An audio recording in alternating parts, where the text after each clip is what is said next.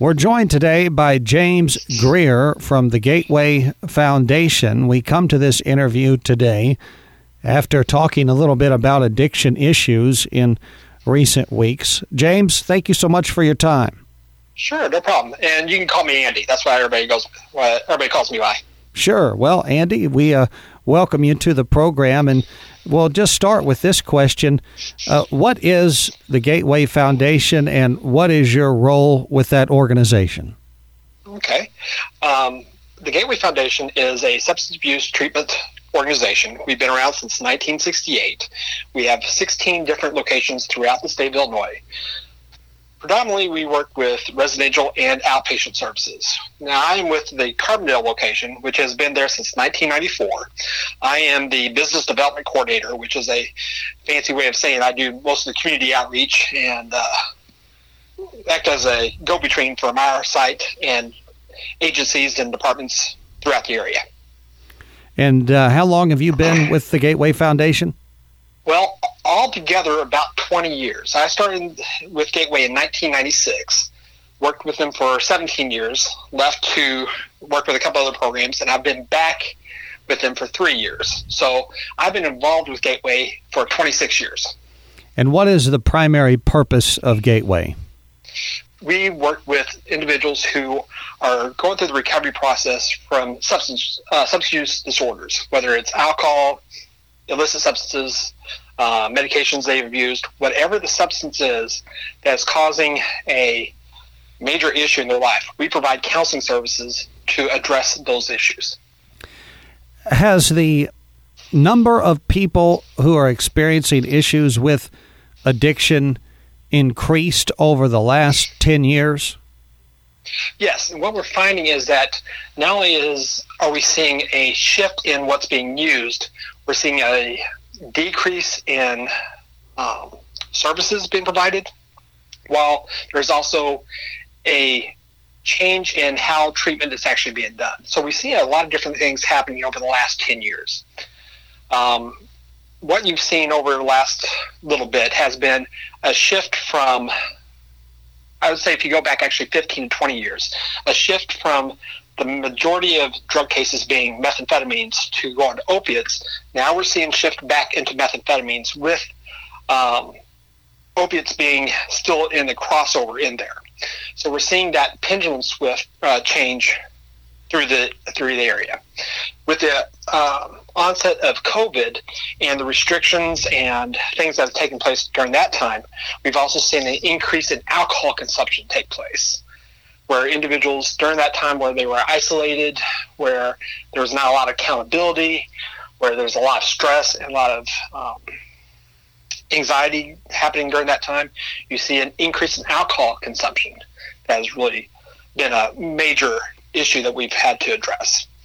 We've also seen the increase of uh, opiate and fentanyl use in the area, which is something that's been part of a national trend but it's been a little bit different in this area than what we see nationally.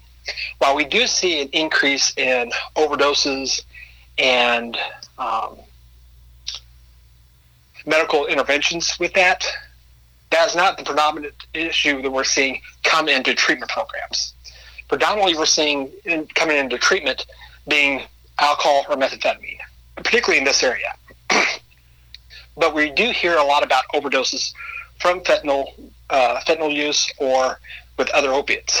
And what we're finding is that in a lot of cases, these are accidental overdoses where someone's getting this substance without even being known that substance is in what they're hoping to be their drug of choice.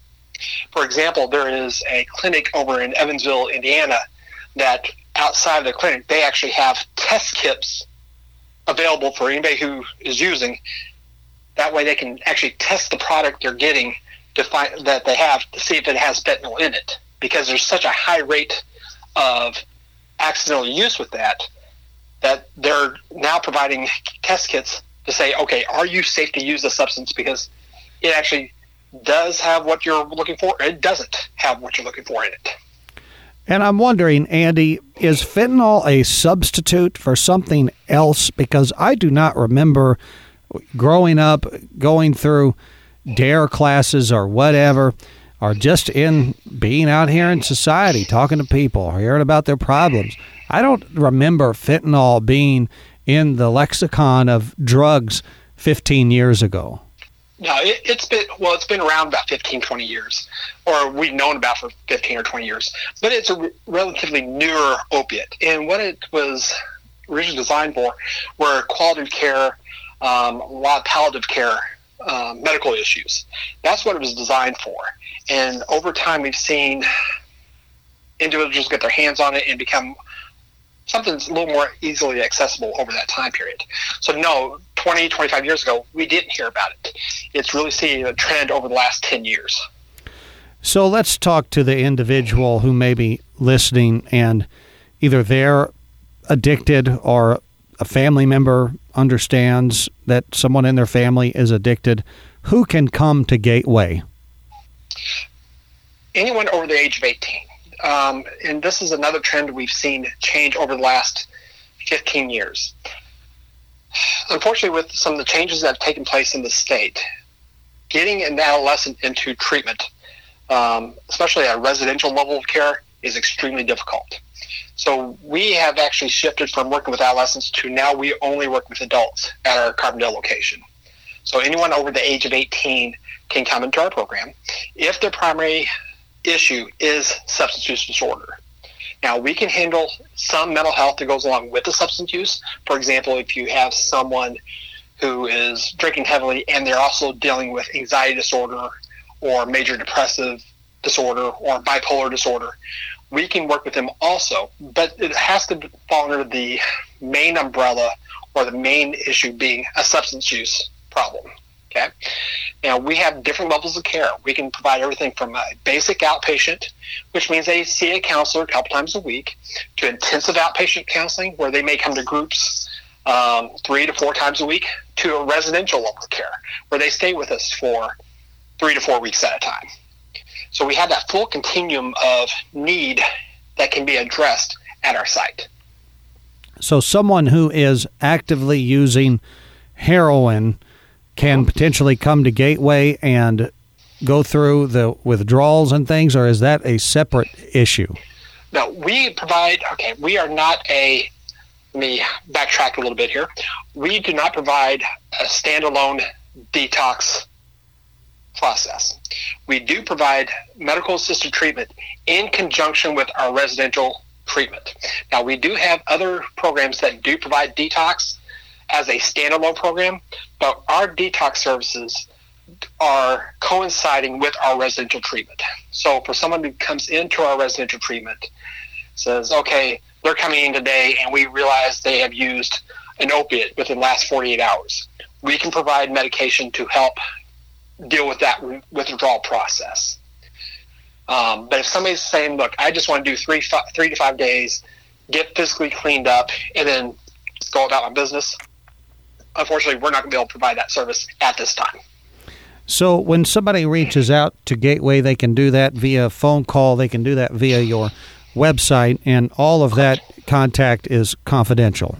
Absolutely. Absolutely. We are bound by federal confidentiality laws that states that without a written release of information or a verbal release from you, we cannot let anyone know in any way, shape, or form that you're affiliated with this program. So all the uh, information you provide for us or provide to us is completely confidential. And yes, if they have somebody who's has questions, they can call us. If they have somebody that, or they are somebody who's in need of those services, they can absolutely call us or get on our website and uh, contact us through our chat program. We have a multitude of different ways of getting the uh, getting the information to you, whether it's through a phone call, email, uh, live chat, whatever the case may be. We want to get the information that you need and the help that is needed to the person at whatever level of care it is. And we will do whatever we can to help them get the right level of care, get what they need. Andy Greer is with us from Gateway Carbondale, a um, facility, an organization that helps people that are addicted to drugs of all sorts. One of the things that maybe isn't talked about quite as much are steroids. I see people in my community, and everybody probably thinks of someone right now who is using steroids. It's more common than I ever thought it would be. But um, Gateway deals with folks who are battling that issue as well. Correct. Correct. Um, we for us. It really doesn't matter to a degree. It doesn't really matter what the substance is because they all fall under the category of what used to be called process disorders, which means they have a similar pattern that needs to be addressed. Whether they are using to cope, whether they're using to deal with anxiety, whether it's a part of a prevention plan that they need to get involved in, the substance itself means far less than what the impact of that substance has had on their life. So when we look at the substance, we may need to address a physical need.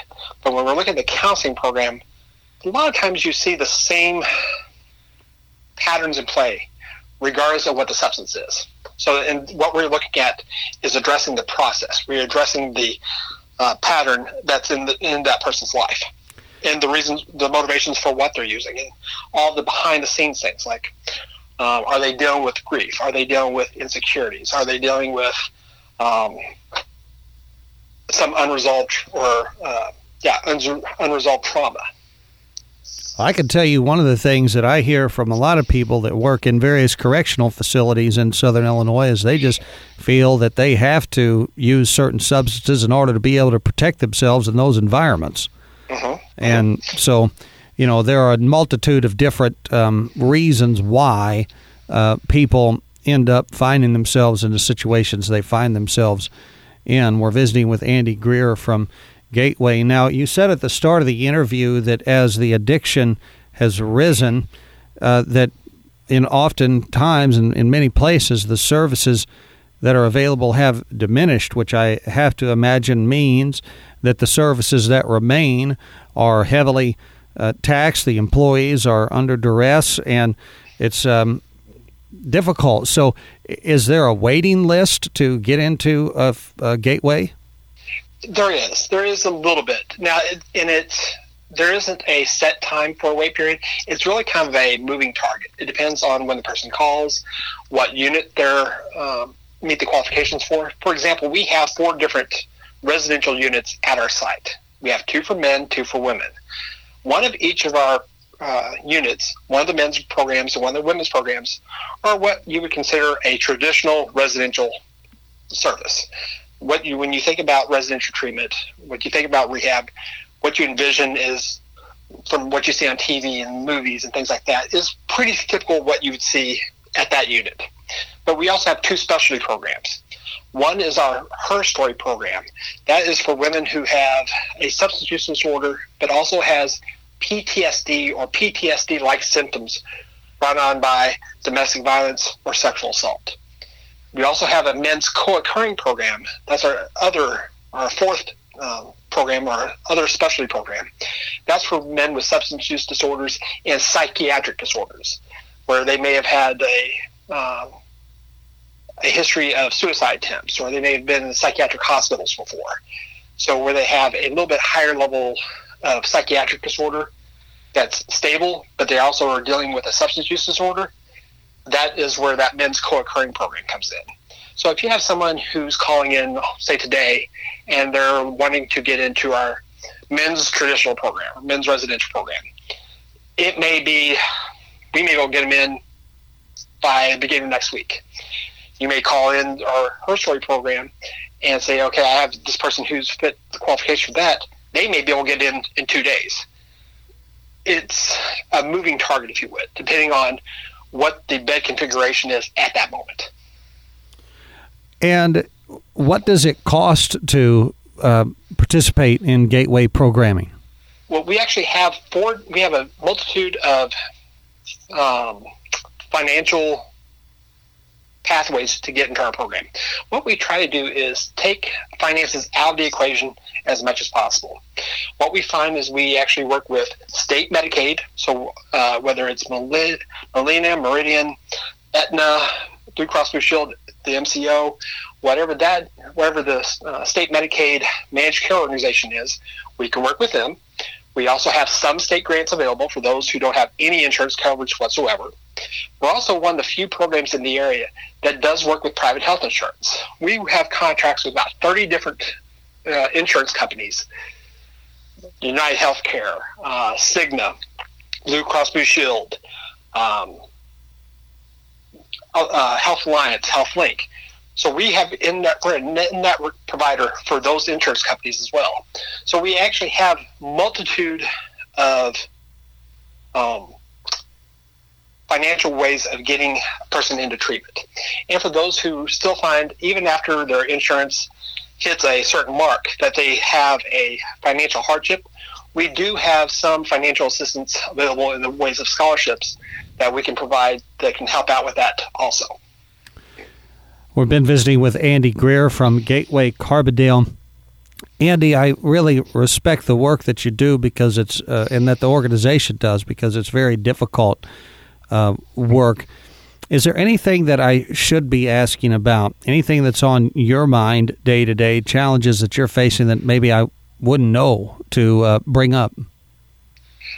I think one of the biggest issues that we find is there's such a fear of getting a problem addressed. That there's so much that we tried to keep behind the scenes that by the time it comes to light, the progress or the um, what's the word I'm looking for? The severity of the of the issue has gone on for so long that such a degree that if they just had stepped back and said, okay, let me address it here, we may be able to find that a lesser level of care would have been sufficient, or maybe they wouldn't have to have go through so much in the recovery process. There's such a stigma in addressing the disorder that people get scared and get afraid of. It's not until we talk about it, until we start addressing it, that it becomes normalized as something that we feel comfortable addressing.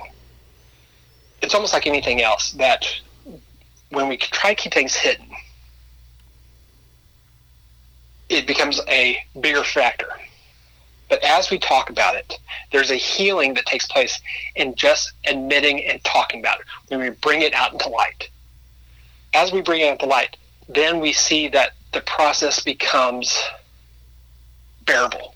It becomes comfortable. It becomes something that we are willing to address, and the healing can take place then.